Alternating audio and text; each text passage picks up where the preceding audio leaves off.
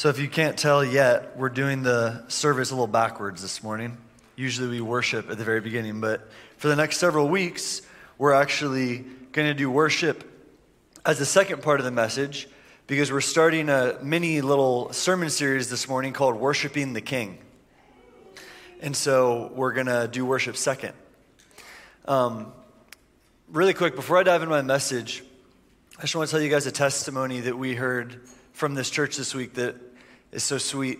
Uh, a fifth grader at the church was at soccer practice, a, sixth, a, a fifth grader from the church was at soccer practice, and one of his teammates came over to him with his phone and said, Hey, check this out. And it was pornography on his phone.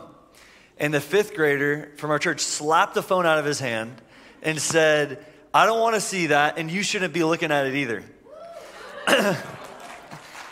and then and then he went to his mom and told her, said, Hey, this is what happened, blah, blah, blah, blah. And she said, Wow, good job. But like, I can't believe you're telling me that. Why, why are you telling me? And he, and he said, Well, when Moral Revolution was here, Cole and Caitlin told us that if anyone ever tries to show us pornography, we're supposed to tell our parents right away. So, come on. Just go home at this point. Like, that's all we need to hear to be encouraged. All right, so we're doing a sermon series called Following the King. And we're going to be doing it for several years because we're literally going through the entire book of Matthew. It's the longest gospel, and we're, we're not going verse by verse, but we're not going chapter by chapter either. So we're really going to take our time through this entire um, gospel. And the point of that message series, I know I said we're doing worshiping the king, but I'm zooming out for a second. The point of this ser- um, sermon series, Following the King, is that we as a church body would like recommit and reapprehend the message that Jesus is king. And that, he, and that we are actually supposed to reorient our entire life around the way he does life. The teachings of Jesus, the way that he lived life, the pace that he lived life, the things he did, we want to just pause as a church body. And um, like after COVID, it's like a reset moment. We want to pause as a church body and say, hey, first and foremost, we are followers, active followers of Jesus, not Christians, not like supernatural warriors, but we're followers of Jesus. Because the truth is, over the last several years, um, something we've really stewarded this church is supernatural ministry and passionate love for God. And we have just been like determined that we would be a supernatural culture. We would be a church that heals the sick, that um, prophesies, that experiences God's presence, and all this stuff. And now we kind of feel like the that's pretty. I hate to say this because it's kind of like as soon as you say this, you'll have to you'll regret it. But I feel like we're like kind of there, if you will. I'm not saying we have, uh, we have reached everything God has for us. Like, there's so much more healing power He wants us as a church body to access, and so much more accuracy and power in prophetic ministry. But I, f- I really feel like the message of the hour has shifted from um, the church learning about the gifts of the Spirit, like the Big C church, to the church remembering to be followers of Jesus like a follower of Jesus. Like your identity isn't do you prophesy, your identity isn't do you heal, your identity isn't what translation of the Bible you use or what church you go to. Your identity is do I literally surrender every single part of my life up to Jesus and try and base my life off of him? And that's that really excites me. and you know, like part of it for me, what that, that did this in me was the 2020 election because I was just like so convinced about what I felt. And I couldn't back up so many of the things I felt with the life of Jesus. And I was just like constantly returning, like, why do I care so much about religious freedom? Why do I care so much about um, the me getting to make my own choices? And like COVID played into this too. Like, why am I so obsessed with not being told to wear a mask?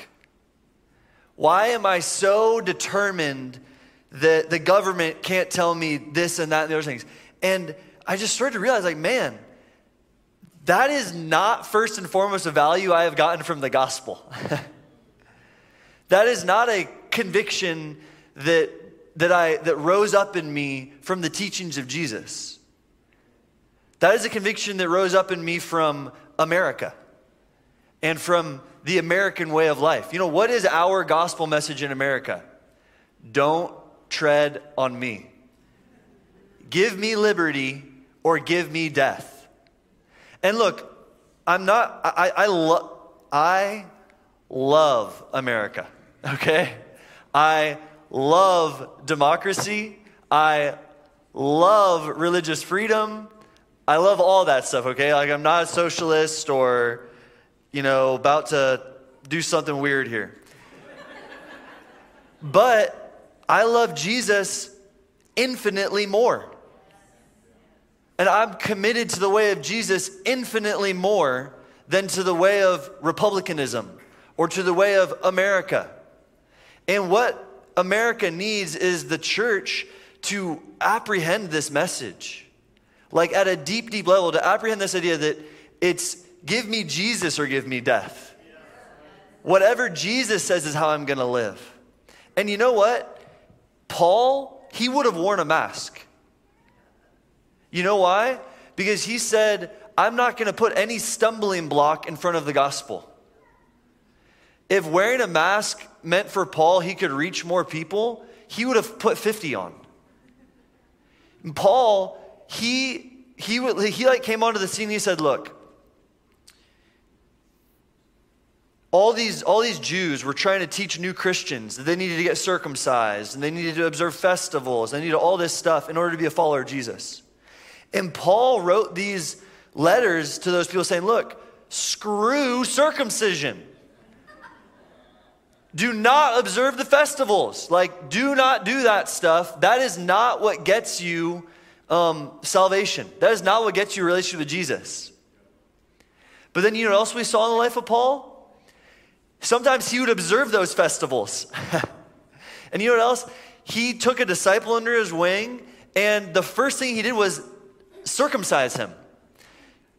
First thing I'm gonna say about that is, wow, whole level, whole new level of intimacy, okay, was attained there in that discipleship relationship. But my point is this: why did he circumcise him? Because he didn't care about circumcision. He wanted Timothy to be someone who could reach Jews. And he knew that if he brought an uncircumcised guy into the synagogue, boom, no reaching of the Jews is going to happen. And so Paul lived in this radical tension. Above everything, he realized that he was free in Christ. Like, we are free. We should have religious freedom. We should get the choice, I think, to, wear, to decide if I'm going to wear a mask or all that type of stuff, or a vaccine or whatever, you know? But I'm not going to put that stuff on this place in my life where I'm going to cut myself off from relationship with unbelievers and others and make myself smelly in their nose unless I can do it. That's what Paul, that's what Paul modeled for us. So this is just a random little rant I have. Um, turn with me to Acts. Am I making sense though? If you feel a little triggered or frustrated, that's okay. And I hope you kind of can hear my heart. Like, I'm not. The last thing I'm trying to be is political right now. The number one thing I'm trying to be is call us. Like, I'm your pastor, right?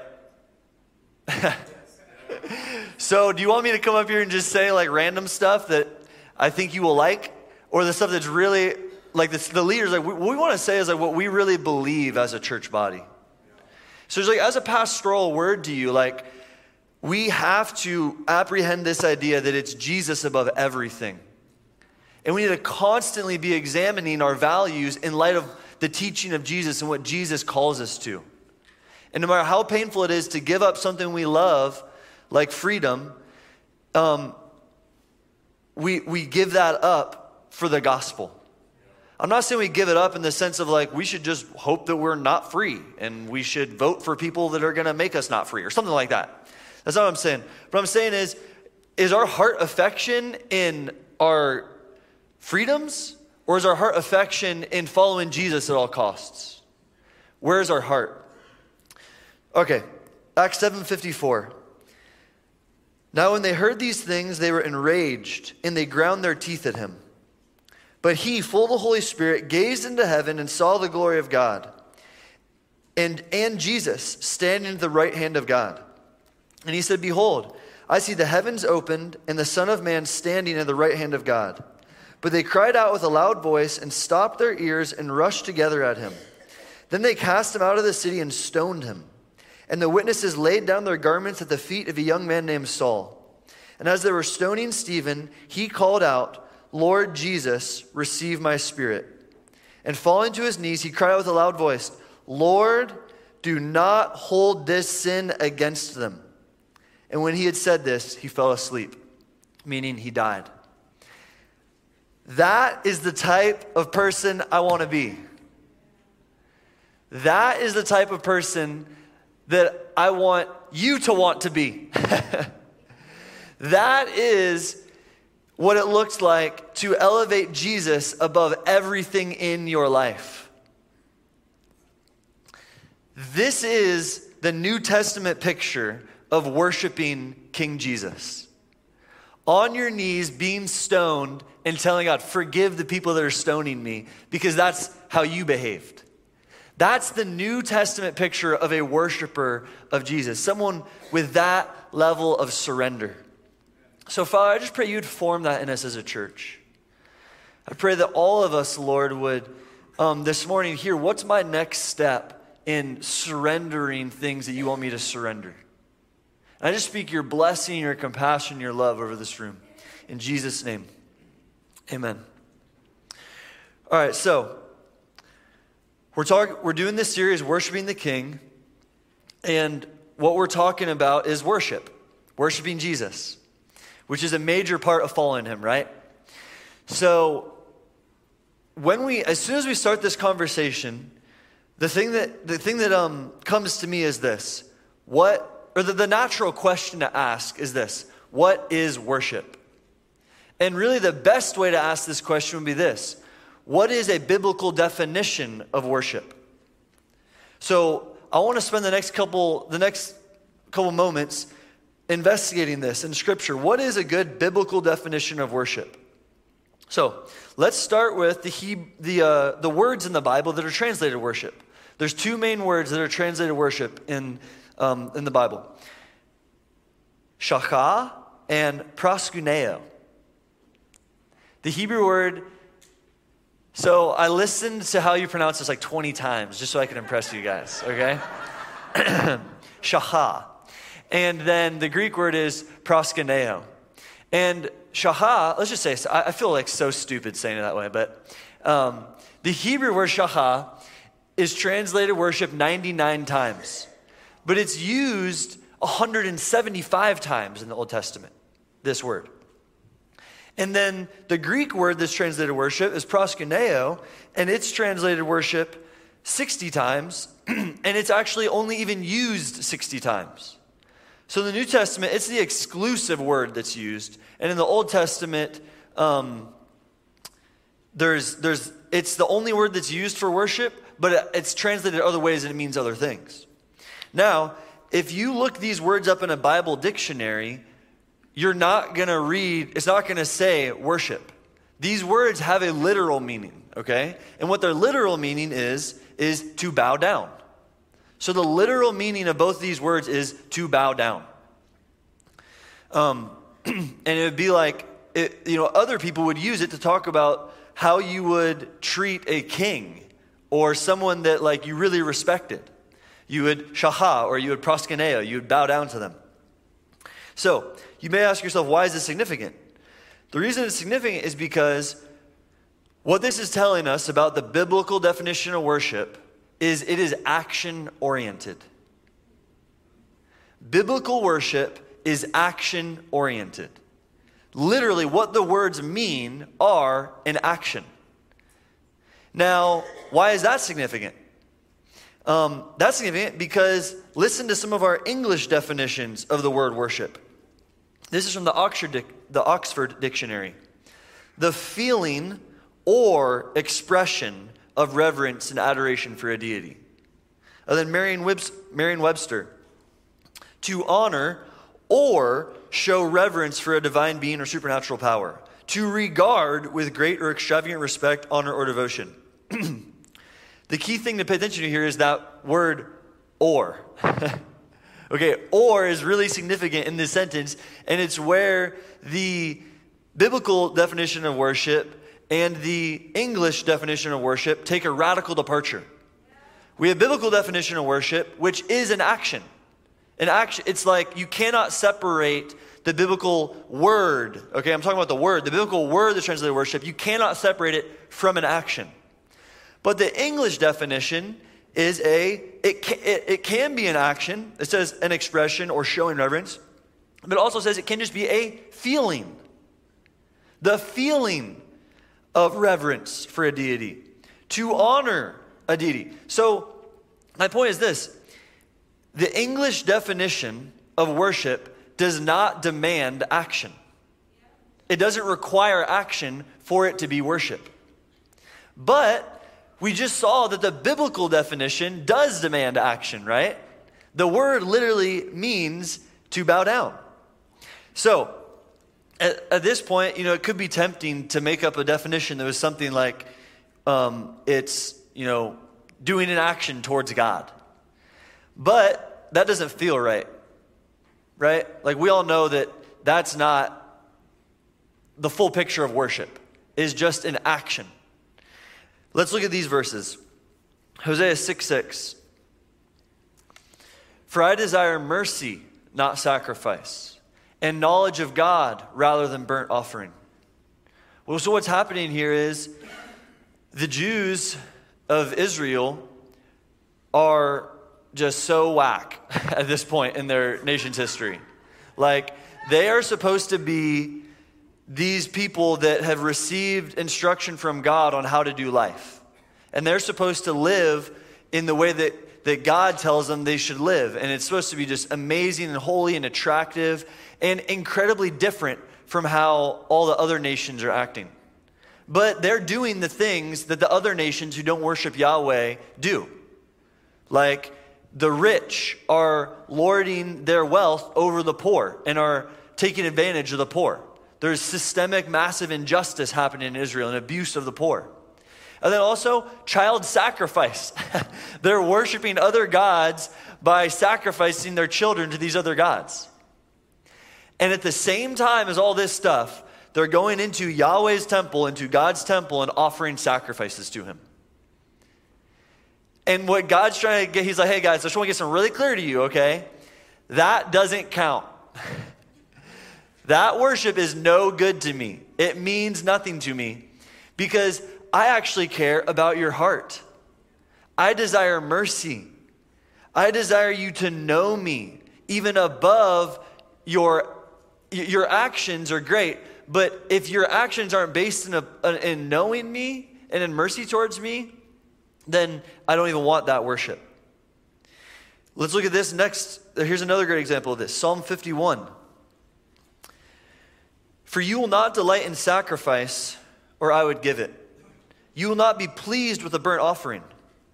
The sacrifices of God are a broken spirit. A broken and contrite heart, O God, you will not despise. This is a little song that David wrote to God, or poem, and he wrote it after he slept with another man's wife and then arranged for that um, woman's husband, that man, to be killed in battle. And so, like, the context is massive, major sin in David's life.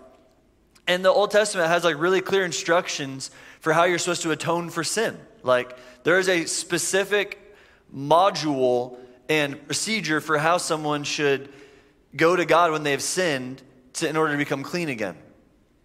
And, and David is saying, Look, even if I do the thing you said, but my heart isn't broken about my action, it doesn't count. My worship is no good. So, like, my translation of this would be don't try and manipulate me with fake action.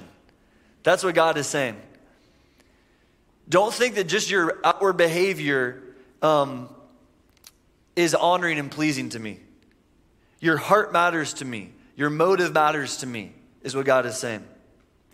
So at this point, we see that action is a distinctive of biblical worship, right? We see that the word itself means to bow down, it's an action. But we get this like kind of conflicting message, or this like, maybe not conflicting, a better way to say it would be a balancing message from Hosea and from David that um, worship isn't just an action, our heart and where our heart's at actually really matters too. So here's a biblical definition of worship that Luke and my dad and I came up with ascribing worth to God through action.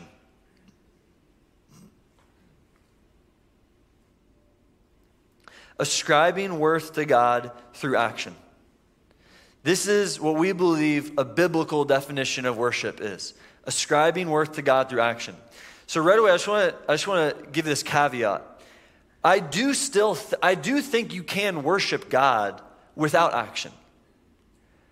I, am not saying that's illegitimate or, or unreal or unbiblical. Like I think you can be walking around just being like loving God in your heart, in your consciousness, you know. But what I am saying is this: that's not the biblical picture of worship. That's an extra biblical paradigm about worship that's good and that we should hold on to. But when we're talking about what is biblical worship, there's always an action involved. You can think of it like a coin. Think of worship like a coin. Heads is ascribing worth. So there's a heart thing happening. Tails is an action. Here's a really here's an application of this for us as a church. We're going to stop inviting you to stand when we start worship. Because we want to give you we want to make that, even that, a conscious act of worship. It, like, hey, everyone, please stand up and worship. And it's just like, okay, I'll stand up. We're robbing you of something really powerful there. You know, like, why are you standing? The reason we've been telling you to stand is because that feels more normal and that feels better in the room, right? Like, hey, everyone, time to do that thing we always do, so stand up. you know? But that's not why I'm standing. I'm standing because the King of the universe is worthy of me being on my feet. And it's also amazing to sit and worship, okay? like that's super sweet and honoring to God also. But what's not honoring to God is when you stand because everyone else is standing. You are standing because everyone else is standing. You are not standing because you want to honor God. Unless you say, I'm going to stand up for God. So worship is a two sided coin. Heads is ascribing worth, tails is action. So these are two separate things that combine to become one thing. What excites me about this is it makes worship super, super broad. Worship is not just limited to the 35 minutes or 40 minutes or whatever we do in here on Sundays, okay? Worship is so much bigger than that. Look at what Paul says. Therefore, I urge you, brothers and sisters, in view of God's mercy, to offer your bodies as a living sacrifice, holy and pleasing to God. This is your true and proper worship. Romans 12, 1. So, what Paul's saying is, it's not, don't just go to the, like, he's literally speaking to a church that was half Jew and half Gentile, and he's trying to correct them on their messed up paradigms of worship. And he's literally saying, Look, guys, he, he's, he's talking to the Jews here who think that to really worship God, you got to go to a temple. And he's saying, No, look, everything you do can be worship when you do it unto God. When your heart is towards God, everything can be worship. Offer your whole self. And another really sweet thing about this verse is this you could never, you couldn't offer something as a sacrifice in the Old Testament that wasn't pure. It couldn't be worship if it wasn't pure. Like, if there was one little speckle on it, you say, nope, don't offer that. If there was one little speckle on the lamb, that can't be the sacrifice. So the implications for us of this are massive. We are pure. we ourselves are pure. That's why we're able to offer this type of worship to God, because I am clean, I am pure. So, we have a complete definition of biblical worship, right? Ascribing worth to God through action. But there's something that's even deeper that I want to address here because, you know, it's possible to worship out of fear. It's possible to ascribe worth to someone through action, not out of love, right? Like in the Old Testament, we see this all the time. We see people like an angel shows up and is bringing a message from God, and they fall on their face because they're so terrified. they're bowing down, they're shachain, you know, they're they're doing it, but it's because they're scared about what's about to happen. Because sometimes when God showed up in the Old Testament, um, it was bad news for the people that he was showing up to. So in the Old Testament, so yeah, I, want to I want to talk a little bit here about our why we worship now. Are you guys okay, by the way? Okay. It's okay if you're not. Um, I like it better if I feel like you are, but whatever. So, thanks. I want to talk about our motivation now. We have talked about, I, have tried to paint a clear picture for us, like, of what worship is ascribing worth to God through action. It's just kind of like helpful for me if you just say, what the heck is that? You know, like, if worship isn't something specific, then it's everything and then it loses its value, right? So we know now that worship looks like something, it's ascribing worth to God through action. But you can't ascribe worth to something for various motivations. Your motivation, yeah, here's how, here's how I should say it. Your motivation for ascribing worth can be varied, it can, it can be for different reasons. And in the Old Testament, their, their motivation for ascribing worth sometimes was love, but sometimes it was fear. Sometimes it was thankfulness, but sometimes it was terror. Sometimes it was out of a revelation of how amazing and strong and big God is. And other times it was like, I'm just scared right now. And this is, you're huge, you're amazing, you're majestic. I'm just going to get down just to try and not die, you know? But in the New Testament, that isn't, we don't, that doesn't have to be our motivation for worship. It still could be your motivation. Like, don't get me wrong, it's not like God just mind controlled you in the New Test in the New Covenant when you know Jesus and all of a sudden you just love God and understand Him perfectly. But Here's what Paul says in Romans 8 15 and 16. For you did not receive the spirit of slavery to fall back into fear, but you received the spirit of adoption as sons, by whom we cry, Abba, Father. The Spirit Himself bears witness with our spirit that we are children of God. So in the new covenant, man, in the old covenant, worship was. I gotta take a drink of water.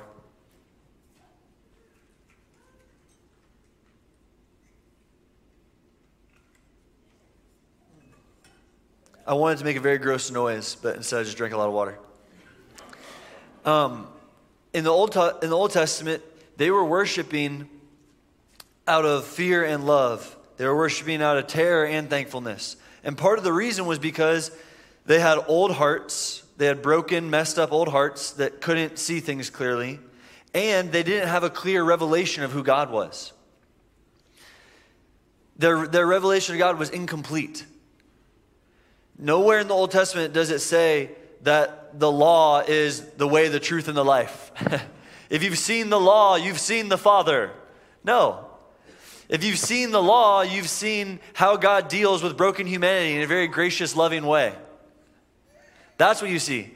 If you see God rescuing people from um, uh, slavery in Egypt, you've seen you haven't seen God clearly. You've seen a mighty act of God very clear. You've seen a mighty act of His very clearly, but not God Himself very clearly. Jesus comes, though, and He reveals God perfectly to us. Jesus comes and He shows us what the Father is like in fullness. And so now we worship out of love and out of thankfulness. We worship out of a place of, I see Him clearly. Not out of I'm scared of what's going to happen if I don't worship or I'm scared of what's going to happen if I don't obey. We worship out of a perception of, oh, how Jesus is incredibly gracious and loving. How could I not worship him? So our motive has become clear and true. Let's, let's look at uh, Jesus kind of opens this up more in, in John. You can turn with me to John 4.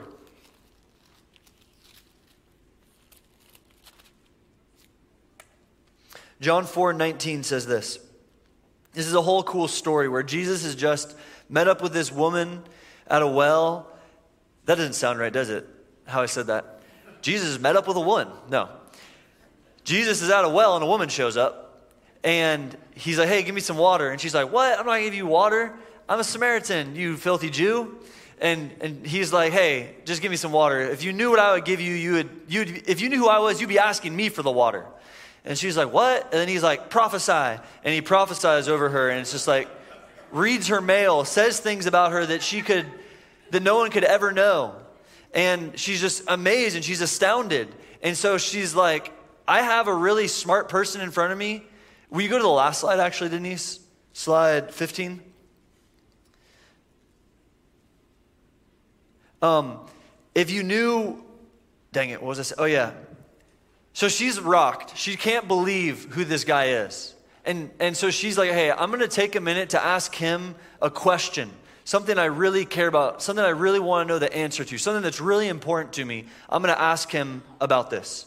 And here's what she says The woman said to him, Sir, I perceive that you are a prophet.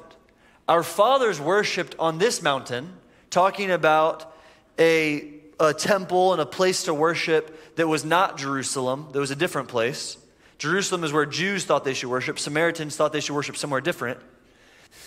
But you say that in Jerusalem is a place where people ought to worship. Jesus said to her, Woman, believe me, the hour is coming when neither on this mountain nor in Jerusalem will you worship the Father. You worship what you do not know. We worship what we know. For salvation is from the Jews. But the hour is coming and is now here when the true worshipers will worship the Father in spirit and truth. For the Father is seeking such people to worship him. And then the next one God is spirit, and those who worship him must worship him in spirit and truth. So, what he's getting at, he has kind of a threefold, he gives her a threefold answer. First thing he says is this look, the time is now, like fulfillment is here. The hour is coming and is now here. He's saying, I am here. Like the fulfillment of all time is upon you. Everything you've been looking up into, everything you've been anticipating is now here through me, through the person of Jesus. I am here, the fullness of. So in Revelation, it says that Jesus is the Alpha and the Omega. So that means that when Jesus showed up, the end showed up. Fulfillment, total. If you if you know Jesus, you've seen the end of the world. You know, it's crazy what's happening in Ukraine. Oh my gosh, is Putin about to send a nuclear missile? Like, is everything about to end? The end of the world, is that about to happen? You know, you can tell people, I already met the end of the world. I know Jesus. He is the Alpha and the Omega. He is the end. I know the end. I have met the end. And so he's saying, look, fill, um, fullness of time is here. Something very incredibly special is about, like, I'm, I'm fulfilling all the temple stuff. And then he says, actually, but Jews have been doing it right. like, Jews have been doing it right, Samaritans have been doing it wrong. And the worship that's about to start, that's, that's starting right now, doesn't happen in a location, it happens in spirit. When he says in spirit and truth, I think what he's saying is it's not about the location anymore. You're thinking, where do I go to worship? I'm telling you, you're about to be the temple if you start following me.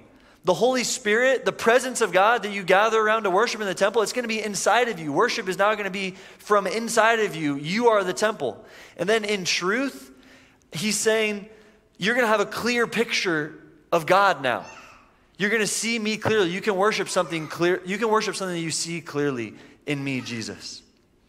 So, um, we know that from everything I'm saying, we know that worship is ascribing worth to God through action, but that our heart actually matters. Where our heart is at in that process, that our heart is sincerely towards God, is the key thing. Now, just to close my message very suddenly, I want to um, give you a couple like kind of tips on, on how I've grown as a how I've grown in worship. Denise, will you bring up slide number five? Here's a quote from the founder of the Vineyard Movement. He said, you know, this is a church, Vineyard Church, and this is the guy that started all Vineyard churches. This is what he said. We in the Vineyard have, from the very outset of our ministry, made worship our highest priority, believing that it is God's desire that we become first worshipers of God. That's God's chief desire for us, that we would first become worshipers of His. And the thing is, that doesn't happen unintentionally. You don't just wake up one morning and become a worshiper. There's actually a process of intentionality and values and life that you practice to become a worshiper. And I, am not saying it's something we like um, that we earn as much as it's something that we practice in order to walk in. We co labor with God to become a worshiper. So here's a couple of my tips just to end things about becoming a worshiper. Because next week my dad will preach, and then Luke is going to preach for two weeks. And um, so I want to give you some of my thoughts, some of my practical ideas on how we can grow as worshipers, okay? So here's my first tip develop a devotional worship life. To become a worshiper and to, and to live out worship, I want to encourage us all to develop a devotional worship life. What I mean by that is at home alone with headphones in. Don't make worship just something you do on Sundays when you gather here. But practice, hey, like worship's gonna be part of my routine at home, part of my intimacy with Jesus at home. You know, Jesus frequently withdrew. It's almost like the main picture we see of Jesus' intimacy with God is not corporate, but it's intimate and it's alone. He was constantly drawing away to be with the Father. So um, practice worship. I, I, remember when I first started doing this, I felt so weird. I was like, can I really put headphones in and go in the basement and sing? Like, it's just so awkward. And but I, I really loved it, and I just never stopped doing it since then. So if you've never tried that out, worshiping alone at home with headphones, you're missing out. Try it, okay? Second, here's my second tip: worship flows from love and thankfulness. These are the these are the heart motivations I try and carry into worship. God, I love you so much. Thank you that you love me. I love that you're so kind and you're so amazing and you're so forgiving. And I just tell him the things I love him. And then I start to thank him. What are things I'm thankful for? And I just start to list things in my mind, in my heart, in my spirit. What am I thankful for, God? Psalm 100 and Psalm 100 verse 4 says, "We enter his gates with thanksgiving." So one of the ways to enter into worship is begin to thank God. Here's my third tip. Worship goes to the next level when you surrender everything. When you start to make the conscious heart choice that nothing is off the table for God, the passion in your life for Jesus ramps up a notch.